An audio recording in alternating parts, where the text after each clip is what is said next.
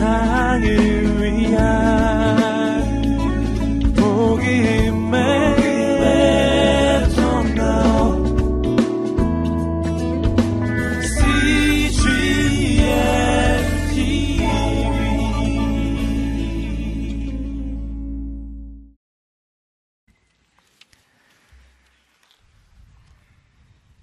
오늘 말씀의 제목은 하나님과 가이사입니다.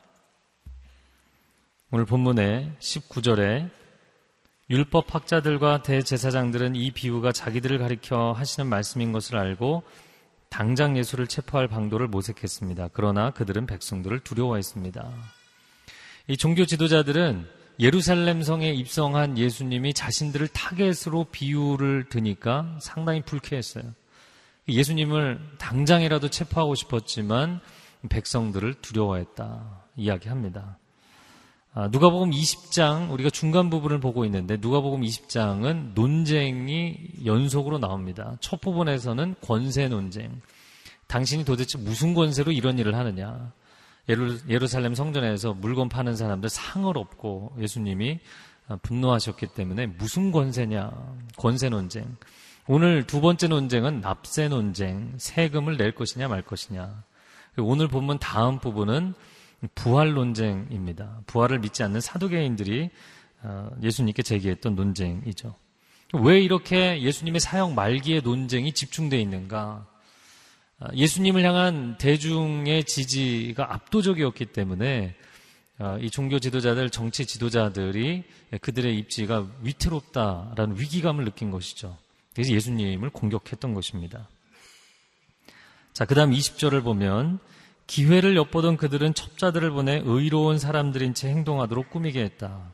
그리고 예수의 말씀에 트집을 잡아 결국 권력 있는 총독에게 넘겨주려는 속셈이었다. 그러면 이 첩자들이 누군가 마태복음, 마가복음, 대조본문을 보면 구성원이 나오는데 바리세파 사람들과 헤롯 당원들이다 나옵니다. 근데 사실 이 두 부류는 어울릴 수가 없는 부류의 사람들이에요. 바리세파의 핵심인 샤마의 학파 같은 경우는 이방인들 점령군이 거룩한 성지에 들어왔다는 것 자체에 대한 거부감이 아주 강했고 세금 납부를 거부했던 사람들입니다. 그에 반해서 친로마 상류층으로 구성되어 있는 헤롯 당원들은 세금에 대해서 상당히 적극적으로 지지하는 입장이었던 것이죠.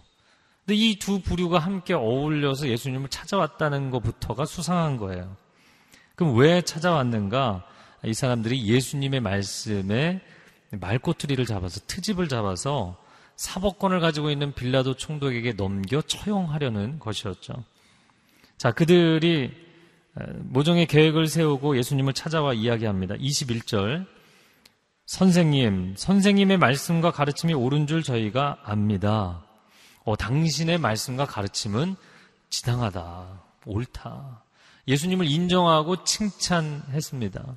예수님을 일단 띄워줬죠. 그리고 이야기합니다. 사람을 겉모습으로 판단하지 않고 언제나 진리에 따라 하나님의 길을 가르치시는 것도 합니다. 이 두 번째 부분은 어떤 의미냐면 이런 거예요. 사람들의 시선과 평가를 인식하지 않고, 의식하지 않고, 어, 있는 그대로 진리대로 가르치시는 분 아니십니까? 그러니까 솔직하게 얘기해 주십시오. 그리고 가로치고 얘기한다면 어, 그러나 우리의 질문에 그래서 걸려 드십시오. 이런 포석을 갖고 있었던 것이죠. 그렇게 칭찬으로 띄워놓고 예수님을 덫에 걸려들도록 만들려는 계획이었어요. 자, 22절에 그들이 출제한 어려운 문제가 나옵니다. 22절 말씀. 가이사에게 세금을 내는 것이 옳습니까? 옳지 않습니까? 로마 황제인 시저에게, 가이사에게 세금을 바치는 것이 가하냐, 불가하냐. 이 주제는 그 당시에는, 어, 뭐, 상당히 중차대한 이슈였던 것이죠. 왜냐하면 이스라엘이 로마 제국의 식민 지배를 받으면서 굉장히 부담스러운 과세로 인해서 온 국민이 고통스러워했기 때문입니다. 그 중에 대표적인 것이 인두세였는데 사람의 머리 인두 세죠. 그래서 인구 조사를 해서 거기에 해당되는 사람은 전부 세금을 내야 돼요. 여자는 12살 이상, 남자는 14세 이상, 65세까지. 남녀노소를 가리지 않고 모든 국민이 내는 이 인두세 처음 시행을 했을 때 폭동이 일어날 정도로 부담스러웠던 세금입니다. 인두세를 비롯해서 각종 다양한 세금을 거둬들였는데 이 다양한 명목의 세금을 다 합치면 당시 사람들의 수입의 33%를 세금을 냈다. 아무도 안 놀라시네요. 내 주머니에서 나가는 게 아니니까. 33%를 냈어요. 게다가 로마에서 파견한 하급 관리들이 또 강탈을 하는 거예요. 그러면 이 관리들만 강탈을 하느냐? 그게 아니라 세리들이 또 강탈을 하죠. 세리들이 세금을 거두면서 어, 과도하게 세금을 걷어서 일부는 자기 주머니에 그리고 나머지를 제국에 내는 것이거든요. 그러니까 이 모든 것을 다 합치면 뭐 상상하기 힘든 정도였던 것이죠. 자, 이들의 질문에 대해서 시저에게 세금을 내는 것이 가하냐 불가하냐 예수님이 예스든 노든 어느 쪽으로 대답을 하든 걸려들게 되어 있는 질문이에요. 이렇게 보실 수 있습니다. 예수님이 세금을 내야 된다라고 이야기를 하면 두 그룹 중에 찾아온 두 그룹 중에 바리새인들이 대뜸 나와서 이렇게 이야기를 할 것입니다. 봐라, 이 사람은 친제국주의자다. 민중들이여 꿈을 깨라. 그는 메시아가 아니다. 너희들을 구원해 줄 자가 아니다. 그래서 사람들의 민심을 예수님으로부터 이반시키려는 시도였던 것이죠. 그러나 만약에 세금을 내면 안 된다, 내지 마라 라고 이야기를 하면 헤롯 당원들이 딱 등장을 해서 이야기를 하겠죠. 네. 세금을 내면 안 된다. 얘기하면 봐라, 이 사람 백성들을 선동하는 반체제 인사다. 당국은 뭘 하냐 이런 사람을 잡아가지 않고 그 발언을 하는 순간 법에 조촉되고 체포가 되는 것이거든요. 이런 진퇴양난의 상황에서 예수님은 어떻게 반응했는가? 23절입니다. 예수께서 그들의 겉과 속이 다름을 꿰뚫어 보고 말씀하셨다. 예수님이 그들의 질문에 걸려드신 것이 아니라 그들의 내면을 보셨어요. 그들의 위선적인 의도를 파악하셨어요. 저는 사복음서를 보면서 우리가 사복음서에서 어, 어떤 교훈만 받는 것이 아니라 예수님의 내면 세계, 예수님의 관점, 예수님의 대화법을 배울 수 있게 되기를 주님의 이름으로 축복합니다. 그러면 예수님이 펼치셨던 어떤 사건들에서 2차적으로 교훈을 받는 게 아니라 그냥 예수님의 관점과 내면 세계와 그분의 인격과 그분의 정체성과 아, 그분의 대화법을 배우면 여러분 어떤 상황에서도 우리가 주님과 같이 담대하게 승리하는 인생이 될 줄로 믿습니다. 그래서 예수님의 관점을 배우고 싶은 거예요. 아, 성경에 주님께서 우리에게 그렇게 권면해 주시고 축복해 주셨죠. 뱀처럼 지혜롭고 비둘기처럼 순결하라. 우리 주변을 보면 마음이 참 정직하고 착하기 때문에 오히려 그 선한 마음 때문에 악한 계획을 가지고 있는 사람들에게 거짓말에 속고 사기를 당하는 경우들을 보게 됩니다. 얼마나 안타까운지 모르겠어요. 성경은 우리에게 이야기합니다. 악에 빠지지 마십시오. 그러나 악이 무엇인지 알아야 합니다. 라고 이야기하는 것이에요. 선 안에 머물러야 됩니다. 그러나 악이 무엇인지는 분별할 수 있는 지혜가 필요한 것이에요. 그럼 어떻게 살아야 하는가? 앞이 보여야 합니다. 앞이 보이지 않는 사람은 함정이 있으면 걸려들게 돼 있어요. 그럼 앞이 보이는 사람은 함정이 있어도 피해가게 돼 있죠. 아, 여러분 이제 추석에 고향으로 내려가시는 분들 많이 계시죠? 대답들이 없으신데 많이 계시잖아요. 그러면 교통체증이 막 여기저기서 나기 때문에 여러분이 그것을 피해 가시려면 실시간 내비게이션으로 검색을 하면서 가시면 되잖아요. 그럼 바로 앞을 알 수 있기 때문에 교통체증 구간을 피해 갈 수 있는 것이죠. 해외나 지방으로 출장을 갈 때도 그 현지의 날씨가 어떠한지를 미리 예, 기상 정보를 확인하고 가면 그 날씨에 대비를 할 수 있는 것이죠. 그래서 우리 인생이 이런 어려움을 잘 극복하고 이겨내기를 위해서는 정확한 정보와 기준이 필요한 것입니다. 그런데 우리 인생의 어떠한 상황에서도 변치 않는 정확한 정보와 기준이 되어 주시는 시금석이 되는 것이 무엇인가? 바로 하나님의 말씀인 줄로 믿습니다. 그래서 말씀을 우리 내면에 새기는 것이 중요합니다. 많이 듣고 많이 알고 있는 것 같지만 이 말씀이 내면에 정말 그 모바일이죠. 우리가 이동하면서도 어느 자리에서 성경을 펴지 않고 있어도 우리 내면 안에 하나님의 말씀이 새겨져 있고 말씀이 흐르고 있으면 내 생각의 기준, 감정의 기준, 내 의지의 어떤 방향으로 결정을 하고 결단할 것인가. 의지의 기준이 하나님의 말씀이면 삶의 능력은 다른 차원으로 들어가게 되는 것이죠. 여러분, 하나님의 말씀이 여러분의 내면에 충만한 사람들이 되기를 축복합니다. 진리 안에 거하는 사람이 거짓을 분별하게 돼 있는 것이에요. 예수님은 그들의 속임수에 속지 않으시고 오히려 그들을 보고 계셨어요. 그리고 24절에 이렇게 말씀합니다. 데나리온을 나에게 보여다오. 동전에 있는 얼굴과 새겨진 글자가 누구의 것이냐. 예수님이 그들의 어려운 질문에 대해서 유대 랍비들 특유의 대화법을 사용하셨어요. 그 대화법은 질문으로 질문을 날카롭게 하는 것이에요. 그들이 던진 어려운 질문에 예수님이 반문을 던지셔서 그 질문을 예리하게 만드셨어요. 무엇이냐면 첫 번째는 요구를 하셨는데 데나리온을 가져와 봐라. 왜냐면 당시에 세금을 이 데나리온으로 냈기 때문입니다. 로마에서 주조한 이 작은 은전 데나리온을 가져오게 했어요. 그리고 데나리온에 사람의 형상이 있고 글자가 있는데 뉘 형상과 글자냐 티베리우스 황제의 얼굴이 그려져 있었고요. 글자는 티베리우스 시저 티베리우스 티베리우스 황제 신성한 아우구스투스의 아들 이렇게 글자가 새겨져 있습니다. 예수님이 질문하셨죠. 이게 누구의 것이냐? 그들이 피해갈 수 없이 대답한 것은 가이사의 것입니다. 예수님의 반문 한마디에 이 사람들은 자기들이 던진 질문에 자신들이 답을 하게 된 거예요. 그러니까 예수님은 그 한마디로 한 번의 턴으로 그들이 던진 질문에 그들의 입으로 대답을 하게 만드셨어요. 대답을 하고 나서 보니까 그들 입장에서는 어 이거 말려드는 분위기인 거예요. 뭔가 이상한 거예요. 근데 예수님이 그 틈을 놔주지 않으시고 바로 아주 강력한 답변을 내놓으십니다. 그게 오늘 25절의 말씀입니다. 오늘 본문의 백미에 해당하는 부분입니다. 25절 우리 한번 같이 읽어보겠습니다. 시작. 그들은 가이사의 것입니다. 라고 대답했습니다. 예수께서 그들에게 말씀하셨습니다. 그렇다면 가이사의 것은 가이사에게 바치고 하나님의 것은 하나님께 바치라. 그렇다면 너희가 대답한 대로 가이사의 것이라면 가이사의 것은 가이사에게 바쳐야겠지. 라고 앞부분을 얘기하셨어요. 그런데 22절에 나오는 가이사에게 세금을 내는 것, 낸다라는 이 동사와 25절에 나오는 가이사의 것을 가이사에게 바친다라는 이 동사는 다른 동사예요. 22절에 이 유대인들의 관점에는 세금을 내지 않아도 되는데 이거 뺏기는 거예요. 이런 심정으로 얘기를 한 표현이고 25절에 예수님이 얘기하신 것은 가이사의 것이라면 가이사에게 되돌려줘라. 되돌려준다는 표현입니다. 그래서 예수님은 세상 권력을 인정하셨어요. 로마서 13장 1절에도 이렇게 말씀합니다.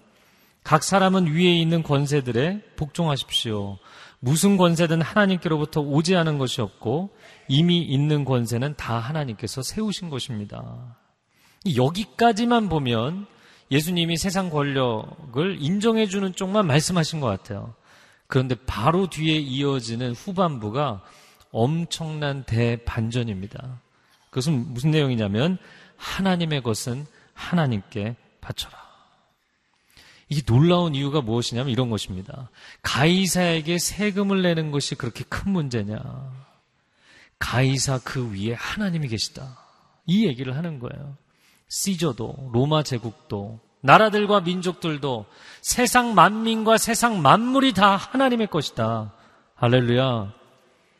그래서 그의 것을 그에게 주는 거, 뭐 그는 세, 세계를 제패한 리더인 것 같지만 그 위에 하나님이 계시다는 거예요. 또 다른 차원을 예수님 보여주신 것이죠. 그래서 이것을 쉽게 설명하자면 이런 것입니다. 사람들은 A or B의 구도로 이야기를 한 거예요. 하나님이냐 가이사냐 이렇게 얘기를 한 것입니다. 그런데 예수님은 A or B가 아니라 A over B예요. 가이사 위에 하나님이 계신 거예요. 하나님이냐 가이사냐가 아니라 가이사 위에 하나님. 친로마냐 친유대냐가 아니라 나라들과 민족들 위에 다스리고 계시는 하나님. 알렐루야. 자연 대 초자연이 아니라 자연 위에 있는 초자연인 것이죠. 시간 대 영원이 아니라 시간 위에 영원이 있는 것입니다. 인간 대 하나님이 아니라 인간 위에 하나님이 계시는 것이죠. 그래서 사람들은 세상을 바라볼 때 평면 구도로 보지만 예수님은 입체적 구도로 보셨다는 거예요. 아, 그래서 이, 이 대답 자체가 그들에게는 어마어마한 충격이었어요. 마지막 26절에 예수님의 말씀을 트집 잡지 못할 정도가 아니라 너무 놀라서 말문이 막혀버렸다. 이야기를 합니다.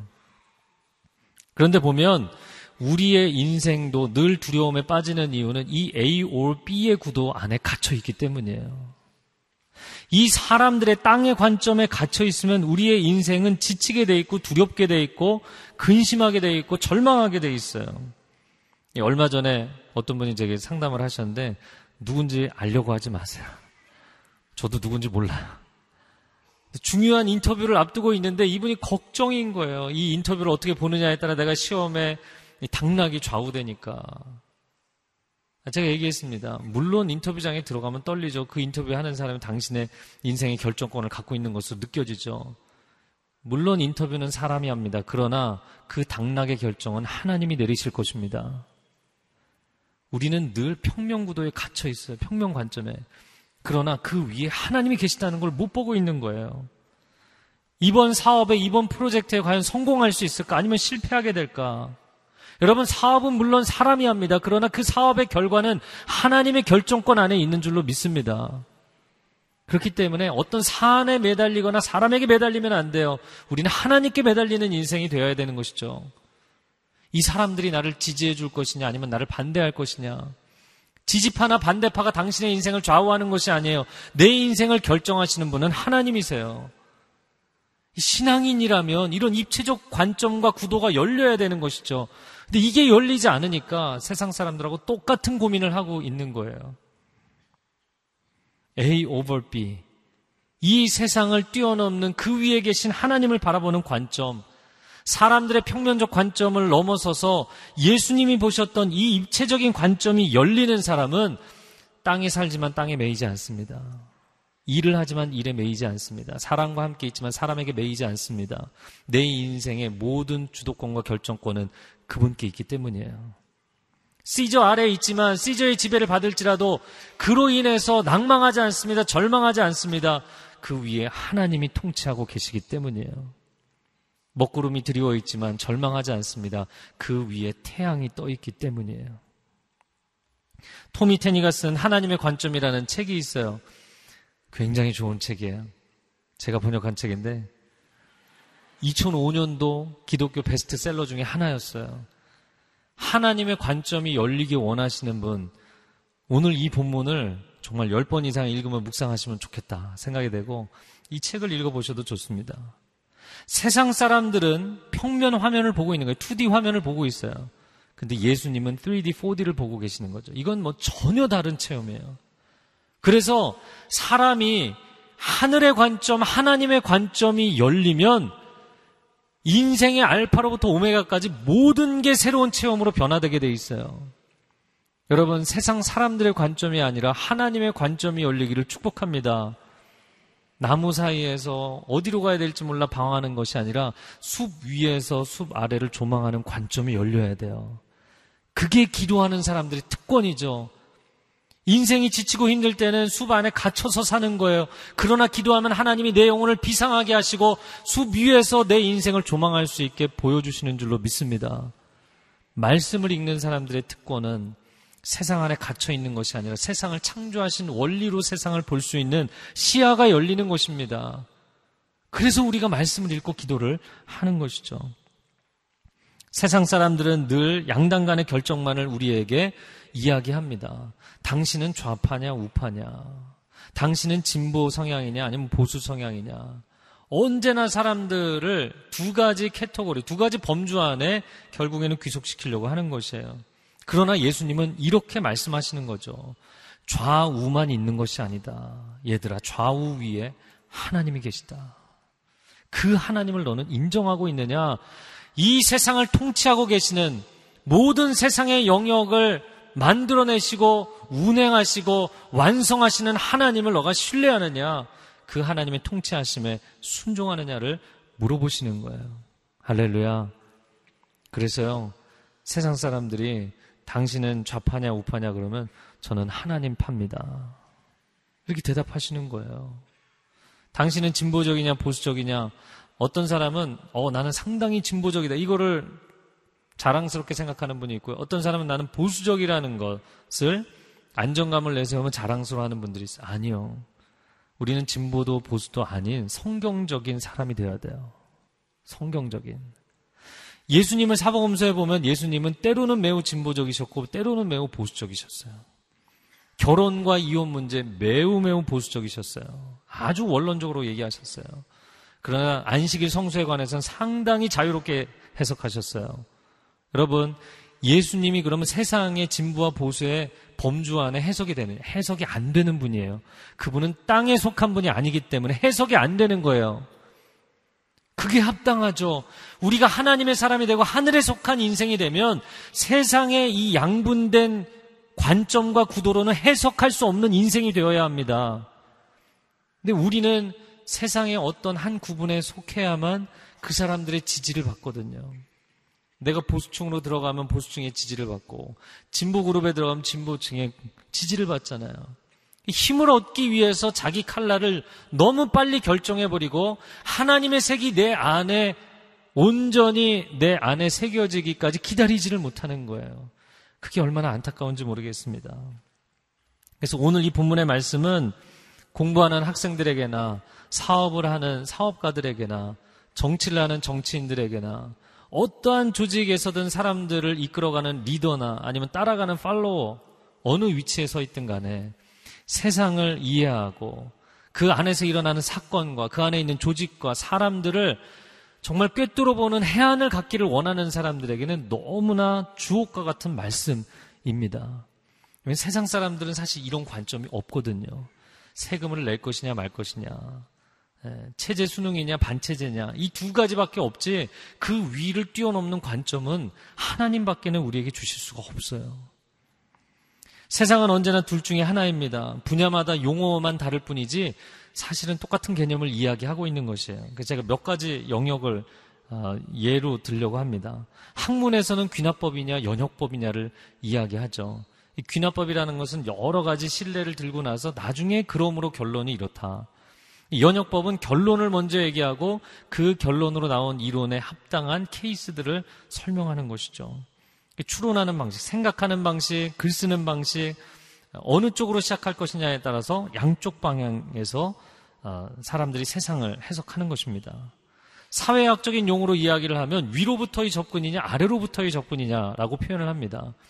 그래서 한국 기독교 선교 역사에 있어서 가톨릭 같은 경우는 위로부터의 접근을 했다. 귀족 왕족 중심의 포교 활동을 했기 때문에 어, 사회 전반에 뿌리내리지를 못했었다.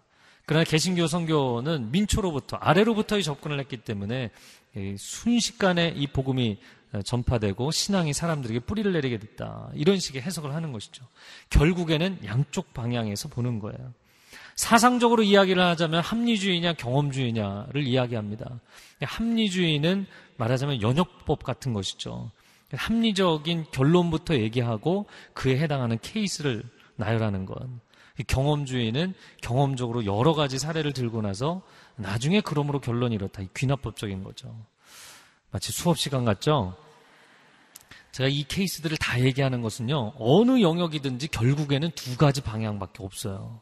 평면이라는 거예요. 2D라는 겁니다. 제가 전공을 했던 언어학에서는 뭐라고 이야기하냐면 규범 문법이냐 서술 문법이냐를 얘기합니다. 제가 포기하지 않고 하고 있어요. 규범 문법은 뭐를 얘기하는 거냐면 규범부터 정하는 거예요. 결론부터 얘기하고 케이스를 적용시키는 거예요. 그러니까 표준 문법이 있고 표준어가 있어요. 그래서 표준어대로 언어 구사를 하는 사람이 언어를 잘 구사하는 사람이다. 이렇게 얘기를 합니다. 그러나 서술 문법은 역방향이에요. 뭐냐면 언중이 표준어가 아닐지라도 그거를 계속 사용하면 그게 표준어 틀 안에 들어간다는 거예요. 사전 안에 없는 언어도 언중이 계속 사용을 하면 그게 사전 안에 들어가게 되는 거예요. 결국에는 양쪽 방향이죠. 조직 관리로 이야기를 하자면 조직 관리의 거버넌스에 있어서는 전체주의냐 개인주의냐 중앙 집권을 할 것이냐, 지방 자치를 할 것이냐. 예, 전체를 중요하게 생각하느냐, 아니면 개인을 소중하게 생각하느냐. 이거 조금 다른 표현으로 룰링으로 이야기하면 다스림의 원칙으로 이야기를 하면 통제를 할 것이냐, 자유를 줄 것이냐. 학교 같으면 학교의 전체를 중요하게 생각하고 통제를 중요하게 생각하면 교복 입히면 돼요. 그러나 개인을 중시하고 자유를 중시하면 자율복 입히면 돼요. 세상에 어떠한 조직도 결국에는 양쪽 방향인 거예요. 세상은 항상 이 양단간입니다. 그런데 문제는 뭐냐면 어떤 거를 선택해도 완벽하지 않아요. 어떤 조직도 시스템도 완벽한 조직과 시스템은 없어요. 어떤 총, 통치 방식도 완벽한 것은 없어요. 어떠한 사상도 어떠한 이론도 완벽한 사상과 이론은 없어요. 어떤 학문적인 접근 방법도 완벽한 어프로치 접근 방법은 없어요. 그런데 유일하게 완전하신 한 분이 계신데 그분이 바로 하나님이십니다. 그래서 하나님 안에 거하고 하나님의 관점이 열리면 세상이 줄 수 없는 솔루션이 생기는 거예요. 해법이 생기는 거예요. 할렐루야. 땅의 길, 물의 길만 있는 게 아니라 그 차원을 넘어서는 하늘길이 열리는 거예요. 아, 저 혼자 너무 흥분하고 있는 것 같은데 제가 이 말씀을 너무너무 좋아해요. 그건 우리 안에 하나님의 관점이 열려야 되기 때문입니다. 학자에게도 사업가에게도 정치인에게도 자녀를 양육하는 부모에게도 가정주부에게도 어떠한 위치에서 어떠한 역할을 하는 사람에게도 하나님의 관점이 열리면 인생은 완전히 달라지게 돼 있어요. 그래야만 진정으로 세상이 어떻게 창조되었고 운행되어 가는지를 볼 수 있는 눈이 열리는 것입니다. 아, 저는 저와 여러분과 여러분의 자녀들이 이런 하나님의 관점이 열리기를 주님의 이름으로 축복합니다. 대표적인 인물이 있다면 다니엘이라고 할 수 있겠습니다. 다니엘은 바벨론에 끌려간 포로였죠. 정치인으로 일찍 등극을 합니다. 10대 후반부터. 그런데 정치인으로서는 이상한 행보를 걸었던 사람이에요. 정치 활동을 잘 안 했어요. 뭐 로비 활동을 한다든지 새몰이를 한다든지 여론몰이를 한다든지 이런 거 하지 않았어요. 그럴 시간에 집에 하루 세 번 와서 무릎 꿇고 기도하고 있었어요. 아니 정치인이 자기 지지 기반을 만들어야 하잖아요. 그래야 뭐를 진행을 하더라도 힘을 얻지 않겠어요? 그런데 지지 기반을 만들지를 않고 어, 일을 하니까 게다가 소수민족 출신이고 그의 자리를 시기 질투하던 사람들이 그를 몰아붙여서 결국에는 그가 사자굴에 들어가게 되는 겁니다. 너는 우리 편이냐 저쪽 편이냐 나는 너희 편도 저쪽 편도 아니고 난 하나님 편이다. 도대체 그런 편이 어딨냐? 세상 사람들은 그렇게 보지 않거든요. 둘 중에 하나 색깔을 분명하게 해라. 근데 색깔이 없거든요. 그러니까 부담스러운 거 이 사람을 제거하고 싶었어요. 그러나 하나님께서 다니엘을 사자굴에서 지켜주신 줄로 믿습니다. 지켜주신 것만 놀라운 게 아니고요. 이 사람이 10대 후반에 재상이 되어서 나라의 넘버투가 되어서 바벨론과 메데와 페르시아 세 개의 제국이 흥망성쇠를 거듭하는 동안 한 번도 재상의 자리에서 내려오지 않았어요. 80대 초반까지. 60여 년 동안 최고의 인물로 쓰임을 받았습니다. 이유는 뭔지 아십니까? 색깔이 없었기 때문이에요.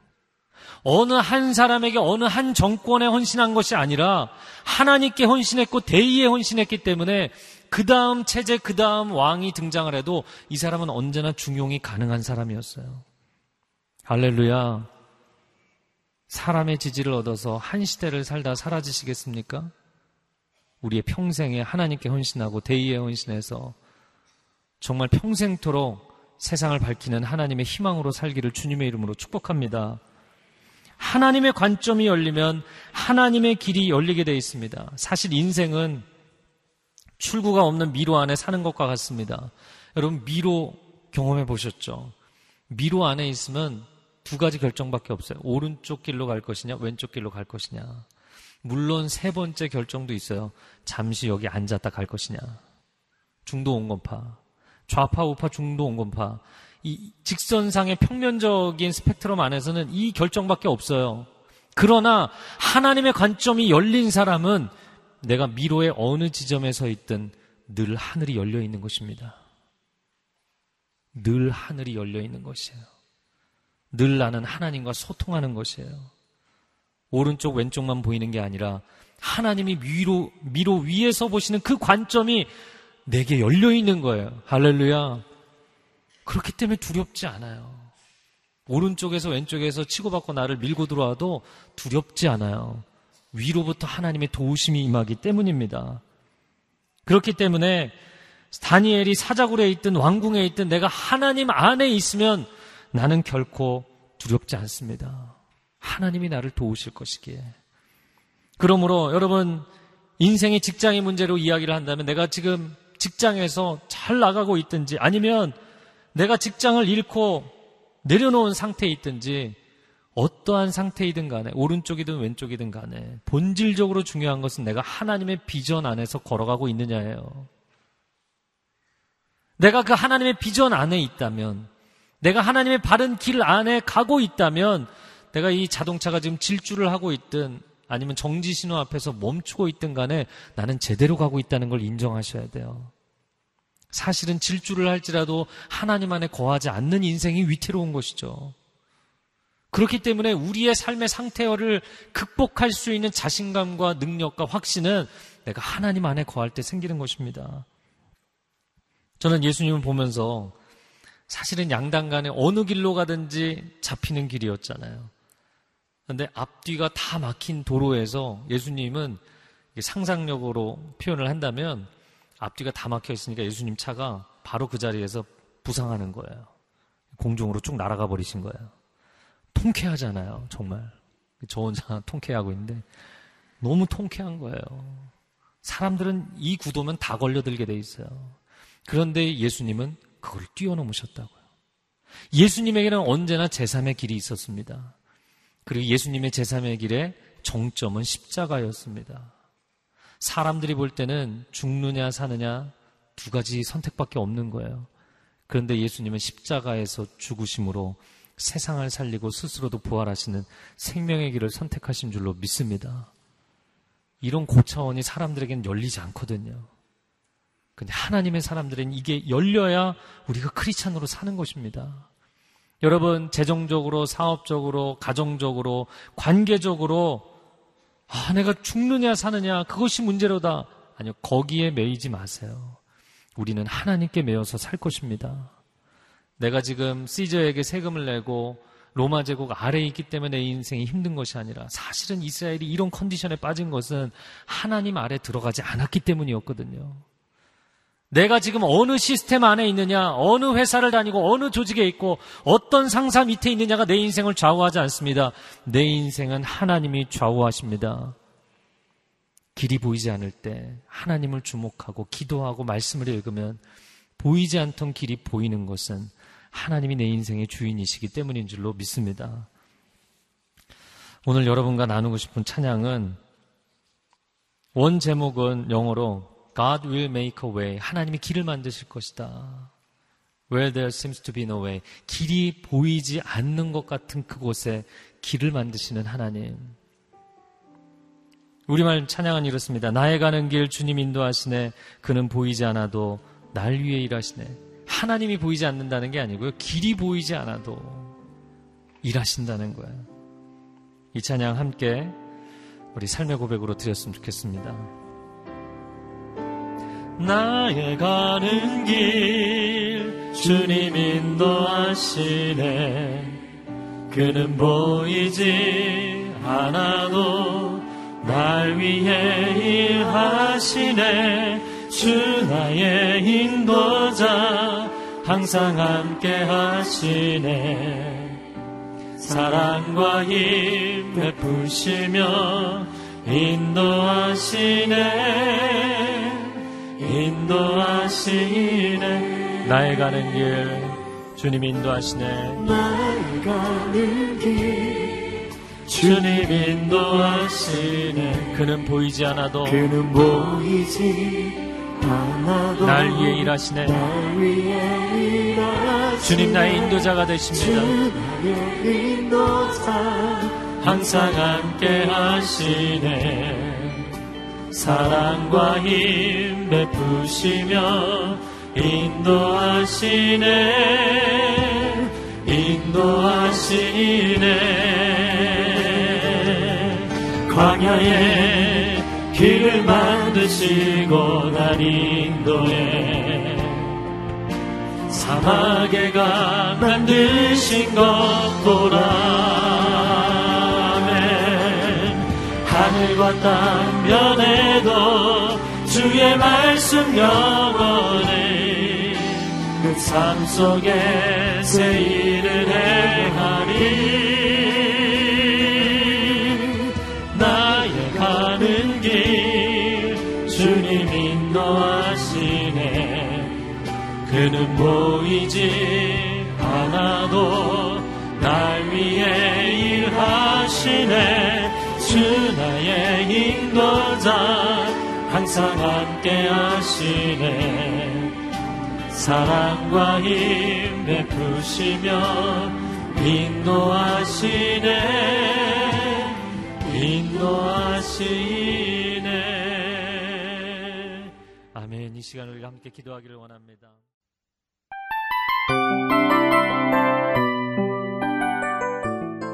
이 프로그램은 청취자 여러분의 소중한 후원으로 제작됩니다.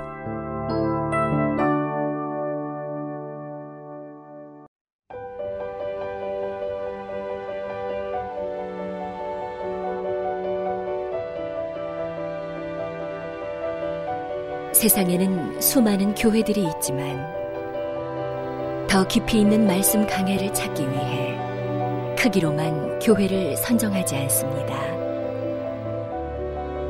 보다 좋은 영적 콘텐츠를 더 많이 나누기 위해 방송비를 받지 않습니다. 1년 365일 복음만 전하고 싶어서 우리는 광고를 하지 않습니다. 온누리의 복음을 땅끝까지 CGN TV와 함께 땅끝 성교사가 되주세요